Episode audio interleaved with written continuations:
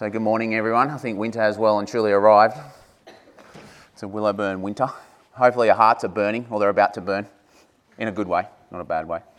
I might just pray. I'm feeling a strange kind of, I don't know, sense of depletion. So, I'm just going to ask God to kind of help me and help us as well. Father, I want to thank you for this series of being reintroduced to God the Holy Spirit. What a grand doctrine from the operations manual from your word. What a grand teaching because it's so earthy. And so we thank you, Lord, that your Spirit is with us. We thank you for the promise of that. And I just pray, Lord, that we'll know more and more of your ways. In Jesus' name. Amen. So I don't know why, but Siri decided that she would start talking. You can be quiet, Siri. One of those mornings, I think, so we're up to part seven, seven of seven today.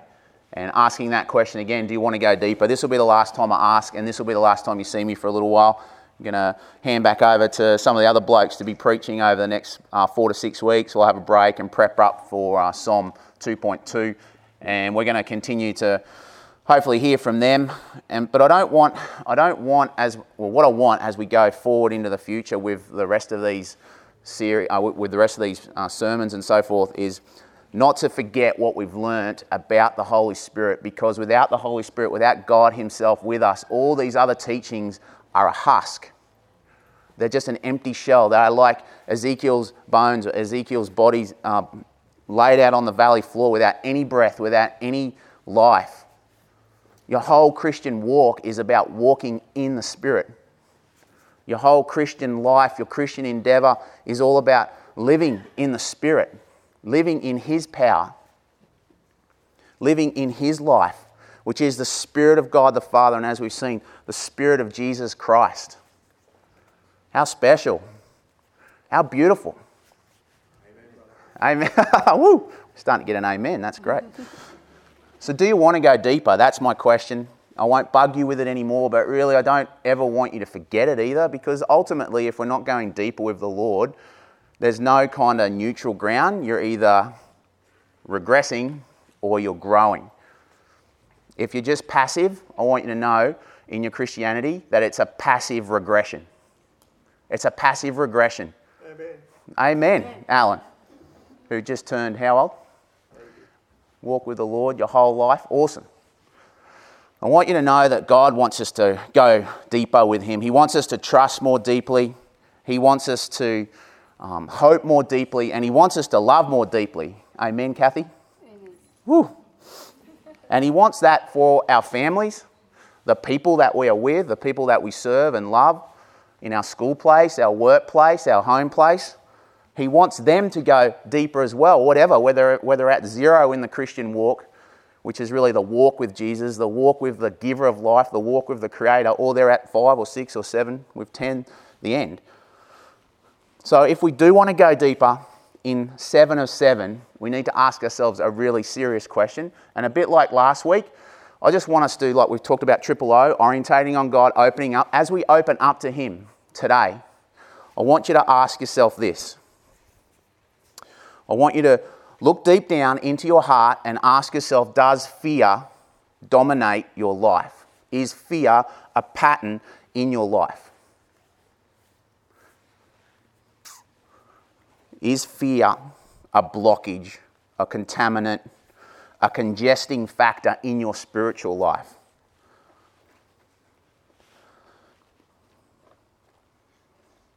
And when I ask that, I want to ask for the men are you a son or a slave? And for the women, I want to ask Are you a daughter or a dog's body?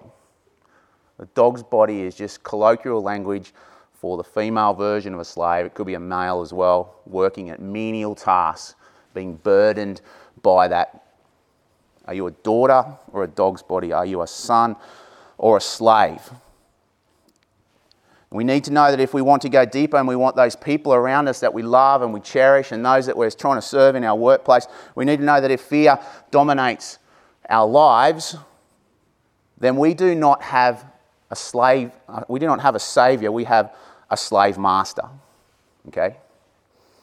if fear is dominating our lives, we do not have a father, we have a liar. And if fear is dominating our lives, then we are driven not by belief and trust, but by deceit. I'm going to explain all this as we go, so bear with me. We have fear instead of faith if fear is our master. So, what do I mean by fear dominating? What do I mean when we say we either have a save, savior or a slave master, a father or a liar? We either have faith or fear. Well, let's read this scripture together. It should be very familiar to you. You might even want to turn there to Romans 8. Does it look familiar? We are finishing with our memory verse. That's what we're finishing with. We're going to have a close look in, in 7 of 7 on this Holy Spirit series at this letter that Paul wrote to the Roman church 2,000 years ago. You are reading words that are 2,000 years old. How cool is that? What magnificent words. And in uh, the book of Romans, Paul traces out the grand theology of Christianity from the fact that none of us are perfect, none of us are good enough according to God's holy standards. We are all dysfunctional in one way or another. Just look back on your lives. If you've been perfect, you don't need to listen anymore. Paul tells us that in Romans 1 and 2, we are in great need, sinners in great need of a Saviour.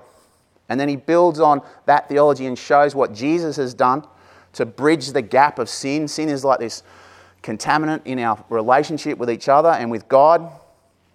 Paul traces uh, the grand arc of redemption. So we try and we try and we try, or we just don't care, we don't try. But in any case, we fall short of God's glory. We fall short of His holy standards, of His love.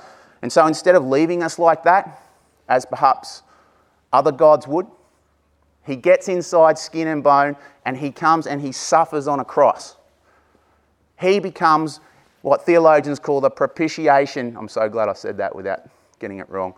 He becomes what we should have been that punishment, that separation. He gets inside it, and then three days later, he busts out of the tomb. Remember Easter, the minimalist facts. Even atheists agree that the tomb was empty. Christians were irrevocably changed and that Jesus really died. Even atheists agree on that. They don't, don't agree on that it was supernatural, but something happened there. And we believe that what happened was Jesus busted out of the tomb. The disciples were irrevocably changed. Instead of being cowering cowards, they were out with power, preaching this message. And this is a message that gripped Paul, who was himself a Christian killer. It gripped his heart with such power that he changed his whole life and he began to serve and love Christians rather than trying to kill them. And it is he that now writes this for those who are led by the Spirit of God are the children of God. He wants people that have come to terms with who Jesus is to know something else, to know that they are not alone, that they have the Spirit of God. And he says here, the Spirit you received does not make you slaves so that you live in fear again. Rather, the Spirit you received brought about your adoption to sonship. It didn't make you a convert, it didn't just make you a religious person, it made you a son, it made you a daughter. That is what the Holy Spirit did. That is what God does through the Holy Spirit. And by him we cry, Abba, Father, that intimate term for Father. The Spirit Himself testifies with our spirit that we are God's children. Let me read this bit again. The Spirit you received does not make you slaves so that you live in fear again. Do you see what's happened there? Fear and slavery together. Because fear is a slave master. Psychologists, and I had to Google this, maybe I should have run Claudette, I Googled it instead. Um, psychologists tell us that fear is the most powerful motivator that humans have. I'll just say that again. Fear is the most powerful motivator that humans have. In fact, it's even more powerful than desire. And some say that 80 to 90% of what we do is motivated by fear fear of what other people think, fear of consequence, fear of missing out, fear of failure, fear of fear. But the spirit that we receive, we receive so that we will not live in fear again. Now, think about that for a moment. So, orientate, open up to God now. Think in the things that we do, how many times are they driven by fear? I'm not talking the healthy kind of fear. We're going to talk about that at the end. I'm talking about the crippling, behavior changing kind of fear that is just like a plant that's sort of starting to burst up, come into full greenery, about to produce fruit, and then it just shrivels away and dies. That kind of fear, that kind of fear that stops us from powering on, that kind of fear that stops us from enduring, the kind of fear that causes us to rationalize. I'm talking about unhealthy, crippling fear because fear is a dreadful master. The spirit you receive does not make you slaves so that you live in fear again. Fear is a terrible master. It's an awful master. It's a slave master. And this goes back to my original statements. If fear is a slave master, as the scripture I believe clearly teaches, what does that make you when you are being driven by fear, when you are listening to fear? What does that make you? A slave. It makes you a slave instead of a son. It makes you a dog's body instead of a daughter. Every time you fear in an unhealthy, crippling kind of way, way, you do not have a father in that moment. You have a slave master. And it's so easy, my brothers and sisters, to legitimize fear. To go, well, look at everybody else. Look at consequences. Look at the immediate kind of effects of something that might harm me. Of course, I should be afraid. But it's not me telling you this. Because let me tell you, last night I had just about every kind of dream covering all this gamut of fear that you could possibly have. So this is not as one telling, look at me, I am super Adrian here. I'm telling you, though, that I do not want to stay in fear and I do not want to stay under the bondage of a slave master. I want to know my Father more deeply. I want to reorientate on the Holy Spirit.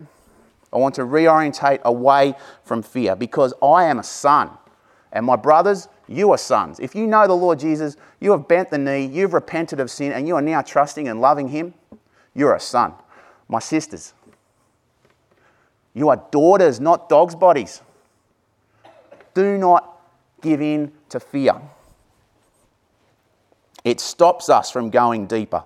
It stops us from loving more deeply, trusting more deeply, hoping more deeply. It's cruel.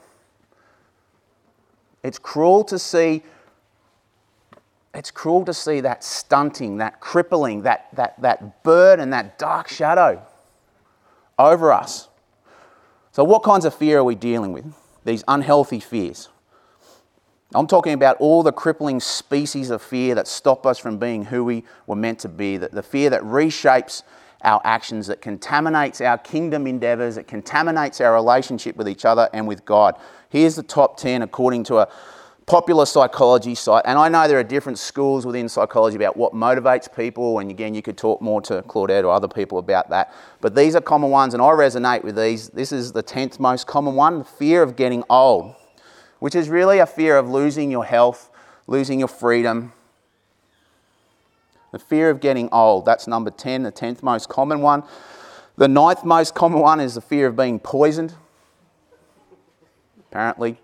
Now, again, though, there are things that underlie this. It's a fear of harm, it's a fear of, um, you know, our body's kind of shutting down. You see some of those movies where people are being poisoned, you think, well, I hope that never happens to me. You often go to a restaurant, hope they've done their cleaning kind of properly. It's funny, as soon as someone says, oh, that place was shut down a few weeks ago because uh, the, you know, um, the council shut them down or whatever. Uh, you don't want to go there anymore, do you? Fear of getting poisoned. The eighth most common fear is the fear of being a coward. If you think about this, though, this is actually the fear of being thought of as a coward. The fear of being a coward, the fear of being thought of as a, as a coward. The seventh most common fear is the fear of germs and illness, of cancer, of disability.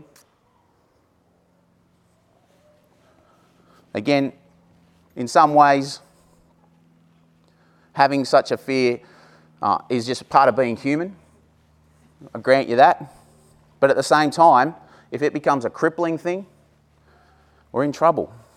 The fear of going crazy is the sixth most common fear. Again, that's a fear, I guess, of a number of underlying fears, really. The fear of what people would think, the fear of, of, of not having control anymore, The fifth most common fear is the fear of intimacy. This is the fear of trusting people, of opening up to people. So you lock everything down, put it into a stronghold. It's interesting that's the fifth most common fear. The fourth most common fear is the fear of spiders, rats, and snakes, plus monsters, knives, and high heels. Maybe it was too much of a popular psychology site, I don't know. But this really, again, is a fear of harm from strange creatures or animals or whatever. Spiders, rats, snakes, I know many of the ladies will relate.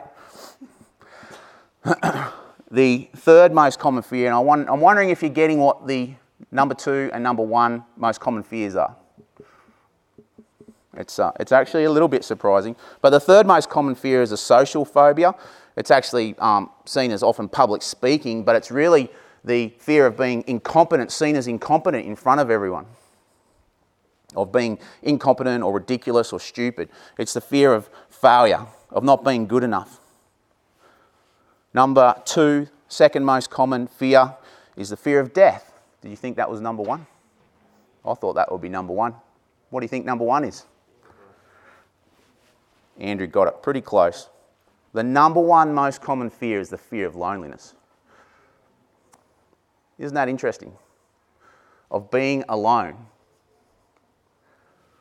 Of being alone. So they're the 10 most common fears. And again, you could unpack them and you could probably come up with a whole bunch of, even when they become phobias, um, psychological disorders in the manual of psychological disorders and so forth. But they are ones that I think we all resonate with, yeah? So 10 fears. So let's summarize the 10 most common fears. So there's old age, getting poisoned, you know, illness, cancer, going crazy, spiders, rats, snakes, death. And then there is loneliness, seeming incompetent, intim- uh, fear of intimacy, and fear of being seen as a coward. Now, do you notice what I did there? I'm not a psychologist, but I do see patterns. I've put them into two little groups because I believe that when you do that, what you see is that they actually come down to two things harm and unlove. The fear of harm and unlove. The fear of being physically hurt, spiritually hurt, spiritually abused, uh, emotionally hurt, or the fear of unlove, loneliness, the sense of you know incompetence, of, of you not loving me because I fail up the front or fail in, in social situations. All those, I believe, harm and unlove, all those, all these fears are all sort of under that. And again, I'm not going to build massive doctrines or anything on that, but I just want to say that these are the mega fears of being hurt, harm, or not being loved, not being accepted, harm and unloved. They are the two mega fears. Have I dropped off, have I? Okay. So we need to ask ourselves, if we want to truly go deeper, what are we really afraid of? Like, what's really going on in our hearts? Thanks, mate. what are you really afraid of? The spirit you receive does not make you slaves so that you live in fear again. Do you understand? The Holy Spirit will not make you a slave, He makes you a son. The Holy Spirit will not make you a dog's body, He makes you a daughter. To me, this is such a simple thing. It's not going to be a complex exegetical sermon. Not that I think I ever really probably do those. It's just going to be a simple call to go, what is it in our hearts that we're really afraid of? Asking the Lord to open us up. What are we really afraid of when we don't commit, when we give up, when we lash out, when we bite back, when we rationalize, when we don't step out in faith? What are we really afraid of?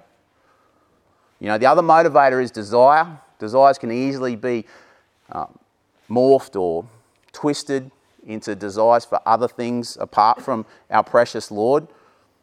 Rather than seeing them as good gifts, suddenly we start to see them as idols. That's one powerful motivator in our life, but there's also this one fear. That's what we're talking about today fear. The fear of harm and the fear of unlove are slave masters, not saviors. It's funny because when we operate out of fear, we're trying to save ourselves from something, aren't we? Trying to save ourselves from that kind of public humiliation. We're trying to save ourselves from physical harm. In a sense, whatever we do in that moment has now become our saviour. Is it a true Saviour? Will it truly save you from physical death and from harm and from unlove? What is the one thing, the one person who can truly provide you with freedom from harm and freedom from unlove? Who is it? The precious Lord Jesus Christ. There is no other name under heaven by which men can be saved. Are we a son or a slave? Are we a daughter or a dog's body? What is the cost of fear? My brothers and sisters, what is the cost of fear? We're going to look at some snapshots very briefly from Scripture at the cost of fear. We're going to look at Peter initially. We looked at him last week as a before and after. Pretty cool. Go back and have a look at that. But Peter, the denier that Ben took us through not so long ago as well, he's in that courtyard. The lady or the, the little servant girl comes to him and goes, You were with him, you were with those disciples. This is Jesus under trial. He's about to go to the cross. Peter said, I won't leave you. Even if anyone else leaves you, I will not leave you. He's in the courtyard. What's driving him? Fear of what? Harm. And what, mate, look at the cross is like pretty scary thing. He's thinking maybe that'll happen to me too. But there's also many other Jewish people around. There's also that peer group pressure. If he says right now, yep, I'm with that unpopular guy over there, there's the fear of unlove. That's all there. And when the servant girl saw him there, she said again to those standing around, This fellow's one of them. Again, he denied it. He began to call down curses on himself. And he swore to them, I don't know this man you're talking about. Jesus, who, sorry, Peter, who followed Jesus for three years, look what fear is doing to him. Look what that slave master does to its slave. Terrible. Peter the denier. Let's do a what if here. We know from the before and after, Peter is magnificently changed as the Holy Spirit grips his heart. He becomes a powerful preacher. This is one of the greatest evidences for Christianity. That all these guys that should have seen Jesus as just a dead Messiah and then just faded into the, to- into the mists of history is powerfully changed. And we know that from Acts, Peter stands up with the 11, chapter 2. He raises his voice, he addresses the crowd. The contrast is so stark compared to what I just shared with you from the courtyard. Fellow Jews and all of you who live in Jerusalem, let me explain this to you. Listen carefully to what I say. And he preaches to them, and 3,000 are saved. Now, wait a minute. Wait a minute. Let's do a what if here. What if Peter, in that moment, suddenly saw the crowd, realizes as he looks, hey, I saw that face there was calling out crucify, and those leaders up there, they're the ones that actually killed Jesus. Whoa, whoa, whoa, whoa. Uh uh-uh. uh just, just, I'll just wait till the time is right. I'll wait for the right season. Or what if he had done that? The cost of fear would have been no Peter the preacher, no 3,000 saved. Now I know God in his sovereignty can do whatever he pleases and he will make sure that his message gets out. But you need to understand that the consequences to fear are real. The cost is real. The overlord of fear in that moment to Peter would have commanded no. Think about what would have happened if he had listened. What about Peter and Cornelius? Don't you love the story of Cornelius, one of the first Gentile non Jewish believers? He has that vision. He's a God-fearer, it says, but he hasn't really heard much about this Jesus character. Peter goes to him. But what if Peter had been afraid of peer group pressure and not gone to Cornelius? This is actually what happened. The believers who had come with Peter were astonished because the gift of the Holy Spirit was poured out on all of Cornelius' household. And Cornelius' household are excited. They're supercharged on this knowledge of Jesus, this relational knowing of Jesus. But what if Peter had gone, oh no, the Jewish people, I've got to kind of look after them. I'm not going to Cornelius. We're not supposed to eat with them. What if he had gone, well, the overlord of fear would have meant that Cornelius and his household did not know the Lord Jesus that day. The cost of fear is high. Ask yourself as we orientate now, as we open ourselves up, how much has it cost you when you have been afraid? How much has it cost you when you've been a slave, not a son? What about throughout the Bible? Let's just skim over all the scripture. Adam and Eve in Eden, they're given everything. The superabundance of a supernatural garden that doesn't have any weeds, doesn't have any thorns. super productive. Every tree, just don't eat from that tree of the knowledge of good and evil. Satan comes to him and goes, No, no, God actually doesn't want you to have this knowledge. He's holding something back from you. See what's happening there? He's introducing fear. Fear that God is holding back, that God isn't who He's meant to, isn't who He said He is, that God is somehow, um, uh, uh, like somehow going to be mean to me. And we know that Eden passed away because in that moment they were ripe for sin and desire took over, fear took over, and the rest is history. We now get old because of that. We now suffer. The whole world is in travail because of that. What about Abraham? We love Abraham, don't we? The guy who God called out of Ur, amazing man of faith. And we know that God chose Abraham and his people and his race so that they would bring the Lord Jesus to bless all of humanity. But what if Abraham in Ur had gone, wait a minute, it's quite comfortable here. I do not know what is out in that desert. I'll stay here. If he had been a slave in that moment instead of a son of faith, he would have missed out. And we, who knows how it would have gone. Now, again, God is sovereign, He will get it done. But the consequences and the cost is real. Moses, freeing the captives, he had so many reasons to be afraid, and there were times where he tripped, stumbled, fall, fell as far as fear went. But ultimately, God was his master, God was his father, God was his savior and he led those people out. But they wouldn't have been freed if he'd succumbed to harm, to the fear of harm, to the fear of unloved. David, if he had succumbed to fear, no cool story that even people that aren't in the church like to use as a figure of speech. You're Goliath, David and Goliath. Like, it would never have happened if he'd given up. Instead, he saw that towering figure of a man and he actually ran at him, powered up by the Spirit of God. The cost of fear is real. Nehemiah, we're going to be going through this in School of Ministers 2.2. Nehemiah rebuilding the walls. If he had gone, nah, it's too much of a journey, there's too much ruin, and then the first little bit of uh, opposition that he got, he would have just given up. I'm afraid. Nehemiah rebuilds the walls. He is not succumbing to harm to, or to the fear of harm, to the fear of unlove. And you yourselves, does fear go together with faith, hope, and love? They are in, in antithesis. Faith, hope, and love.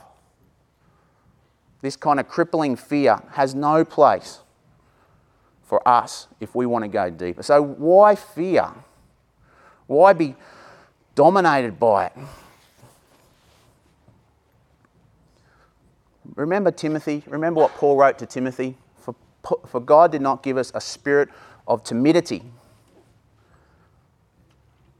If you look at the, uh, the Greek word, it can be actually rendered a number of ways. For God did not give us a spirit of timidity.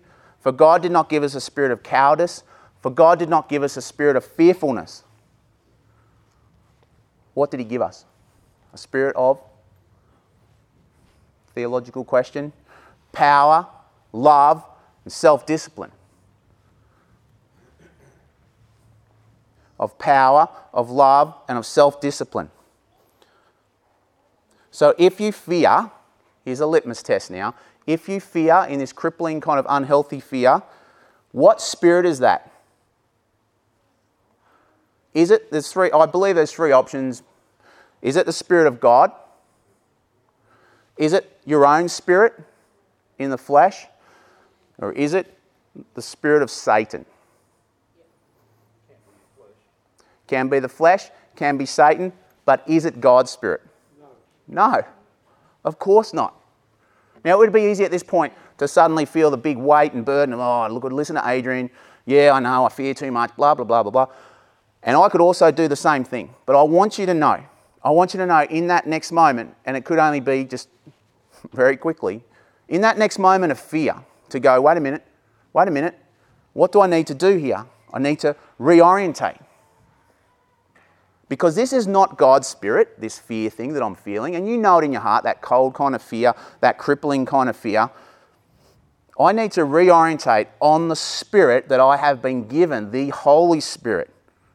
I need to, from what we've heard from the last few sermons, I need to turn into wind. If I'm a windmill, I need to reorientate into wind, away from that fear. I need to fan into flames the gift that God has given. I need to get out on the water and flow with the water. I need to, I need to reorientate on God's Holy Spirit, the spirit of power, of love, of self control. I need to reorientate. You know, we came up with this kind of little thing, triple O. We need to um, triple O it. And I know, again, it's just a little acronym. It might seem cutesy to you, but acronyms, particularly in aviation, short things that we need when we're under pressure, they are great because they help you remember. So next time you have fear, if you don't have your own triple O, then get one. Get something that helps you reorientate on God. We know that the first O um, is orientate, the second O is open up, the third O is obey. So, orientate, we're talking about praying. Talking about praying about this fear. Lord, I'm feeling this fear. I do not believe it is from you. I'm asking now that you would orientate my heart onto you. Now, you might need a promise at this point. So, why don't you start remembering Scripture? Remember it like a thirsty man needs water, not just like, oh, it's a tick and flick thing that Willowburn wants us to do. No, no, no. A thirsty person that needs some water. So, you remember a Scripture like, do not fear, for I am with you. I will uphold you with my righteous right hand. Or, classic, the Lord is my shepherd. I shall not want. Then moving on, though I walk through the valley of the shadow of death, I will know evil. Something to orientate yourself on God's promise in that moment. This is why storing up God's word in your heart is so important. This is why having those daily devotionals is so important so that you can actually go and live this. And then opening up in that moment, if you're still feeling the fears, going, Lord, what's going on in my heart? Can you please change it? And then obeying. If He has asked you to do something and you've gone into the rationalization trajectory, you need to stop, you need to repent, and you need to go, Lord, help me now to obey what you've called me to do. I do not want to give up. Even if my soul is tortured by this, I will not give up. I will not give up because you have given me a spirit of love, a spirit of power I will not give up. And if you've given up in the past, then know this it's the past. It's the past. Leave it there. That's why you've got a Saviour who loves you, who has died for you, has been your champion. Just leave it there. now let's get on with it. Let's change. Let's not be afraid. Let's orientate. Let's open up. Let's obey. Let's move in Pentecost power for the sake of the kingdom, for the sake of the King. For those who are led by the Spirit of God are the children of God. The Spirit you receive does not make you slaves so that you live in fear again. Rather, the Spirit you receive brought about your adoption to sonship. We're approaching the end of this sermon. And I want you to know that the Spirit, remember back to those pictures from our series, it is a spirit of uh, and metaphorically speaking, air, oxygen, life, of water flowing, of fire. It is a spirit, uh, He is the spirit that enlivens, purifies, and is sovereign. You approach Him on His terms, not your terms. You, he asks that you approach Him in prayer. He asks that you approach Him in humility. He asks that you approach Him with an open heart. You do that. You do it. Don't wait for Him to do it, you do it.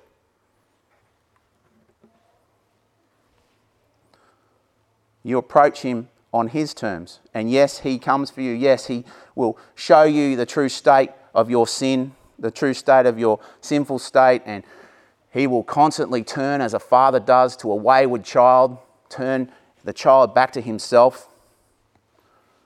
But do not live in fear because that is not the Spirit you are given. Let me read some scriptures to you as we finish off. Some truths to bash your fear masters with. Your fear masters that are waiting just outside the door of your heart right now. Some truths. Now, whether you continue to fear or not and live in crippling fear, in behavior changing fear, in reward denying fear, these truths will stand. They will stand. Romans 8 31 to 32. We're going to listen to all of Romans 8 shortly as we lead up to communion. What then shall we say in response to this? This is at the end of the chapter with our memory verse there that we've just been looking at. If God is for us, who can be against us? He who did not spare his own son, but gave him up for us all, how will he not also, along with him, graciously give us all things? Harm and unlove? No. Protected and loved by the sovereign power of God.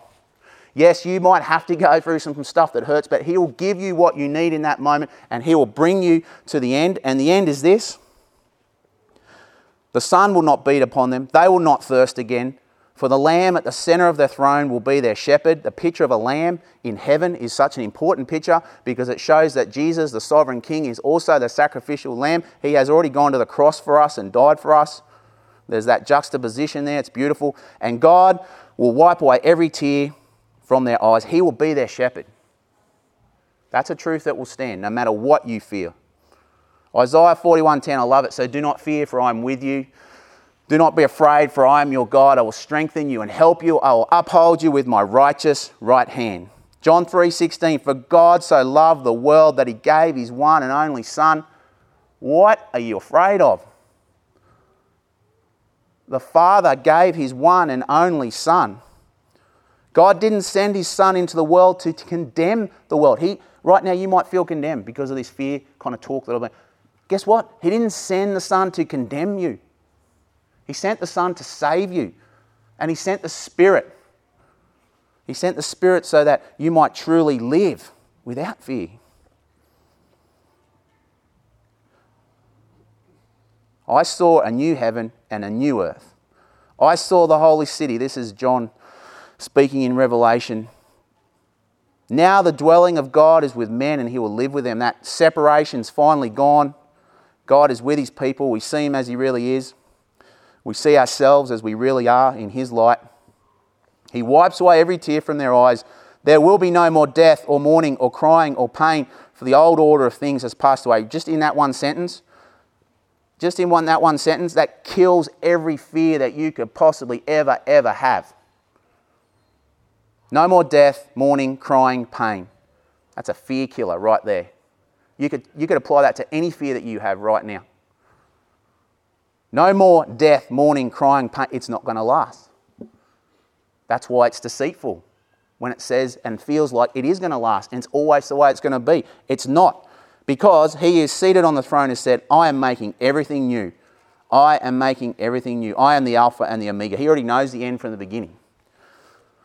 To him who is thirsty, I will give to drink without cost from the spring of the water of life. I hope that this sermon, if nothing else, makes you thirsty for more of that spirit of love, for more of that spirit of power. I hope that Psalm 23 Though I walk through the valley of death, I will fear no evil, for you are with me. I will fear no evil. We walk through planet Earth, it's a valley of death. It's, it's been given over to death. It is so fearful in many ways. Anything could happen to you out there. And yet, because you are with me, I'll fear no evil. That was David. He didn't have the Holy Spirit like you've got him in fullness protected, love. Something you should fear? You should fear being cut off from God after He has done all this for you.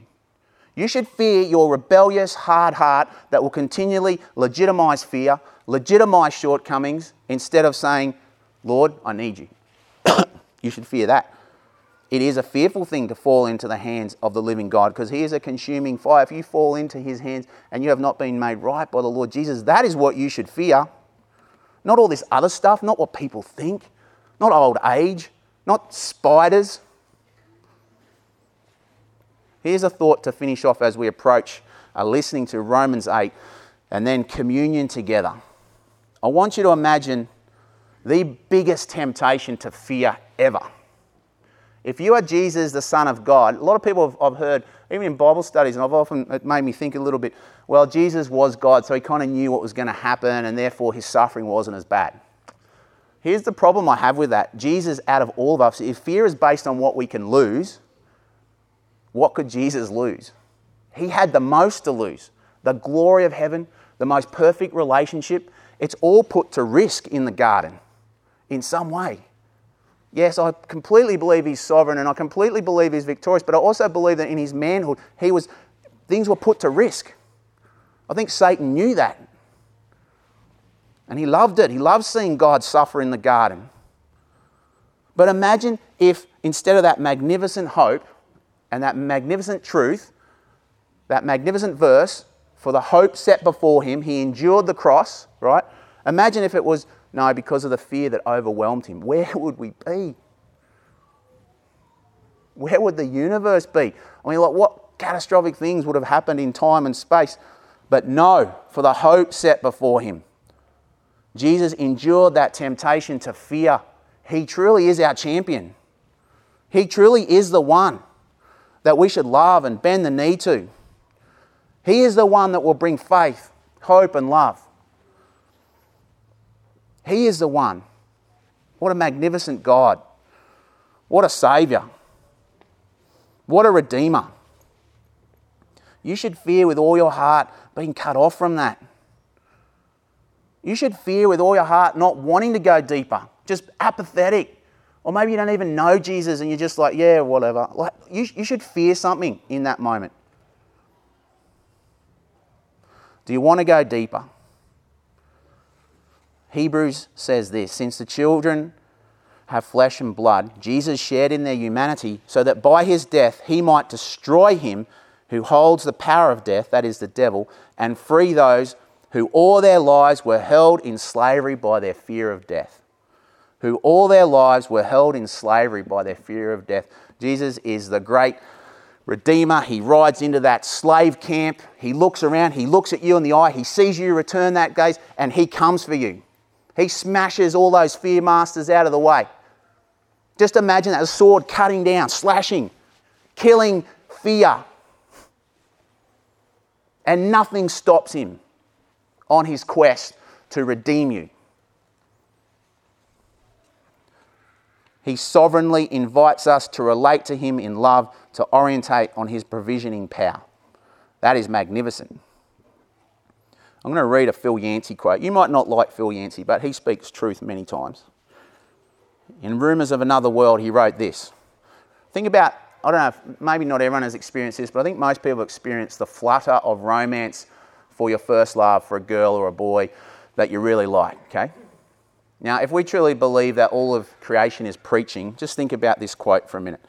Romance gives intriguing hints of transcendence. This is Phil Yancey. I am possessed by the one I love. I think of her day and night. I languish when she leaves me. I perform brave deeds to impress her. I revel in her attention. I live for her. I even die for her. I want to be both heroic and meek at the same time.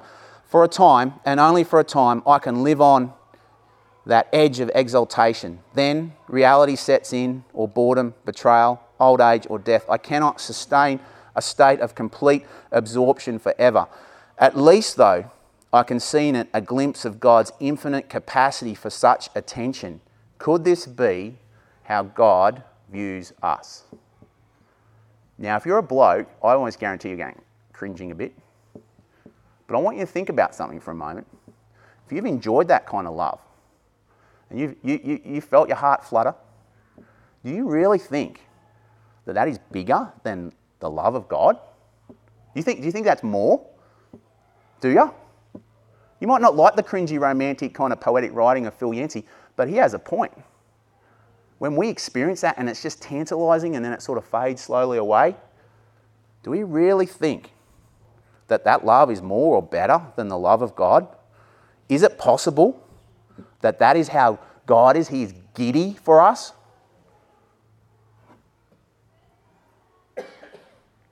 If we look at the cross, there must be an element of truth in that. Surely. Can I get an amen? Some are still cringing. That's all right. Have a think about it. He is giddy for us. For God so loved the world, He was giddy for he, he gave His only Son. He gave up everything. God is giddy for you. I would like us to listen to all of Romans 8. And maybe you're already inside, you know, oh, this is going too long. I want you to listen to all of Romans 8. Hopefully, it'll play all right. It's by some brothers that have put together a number of Bible readings to sort of hip hop music. You might not like hip hop. It'll surprise you, trust me. Uh, we're going to listen to Romans 8. Their, their precious brothers actually pray for them. They're dealing with uh, youth in big cities that are illiterate, so they put this Bible together for them. And it's cool. And I love it. Been listening to it a lot as I scoot across the Darling Downs. And I want you to listen to this because this is a summary of our seven part series. It really is the center of Romans, literally, Romans 8. It is life by the Spirit. It is who we are supposed to be. It is the best of humanity. It, this is who we're supposed to be as we are living by the Spirit. So I do hope it, it works. I'll just press this now.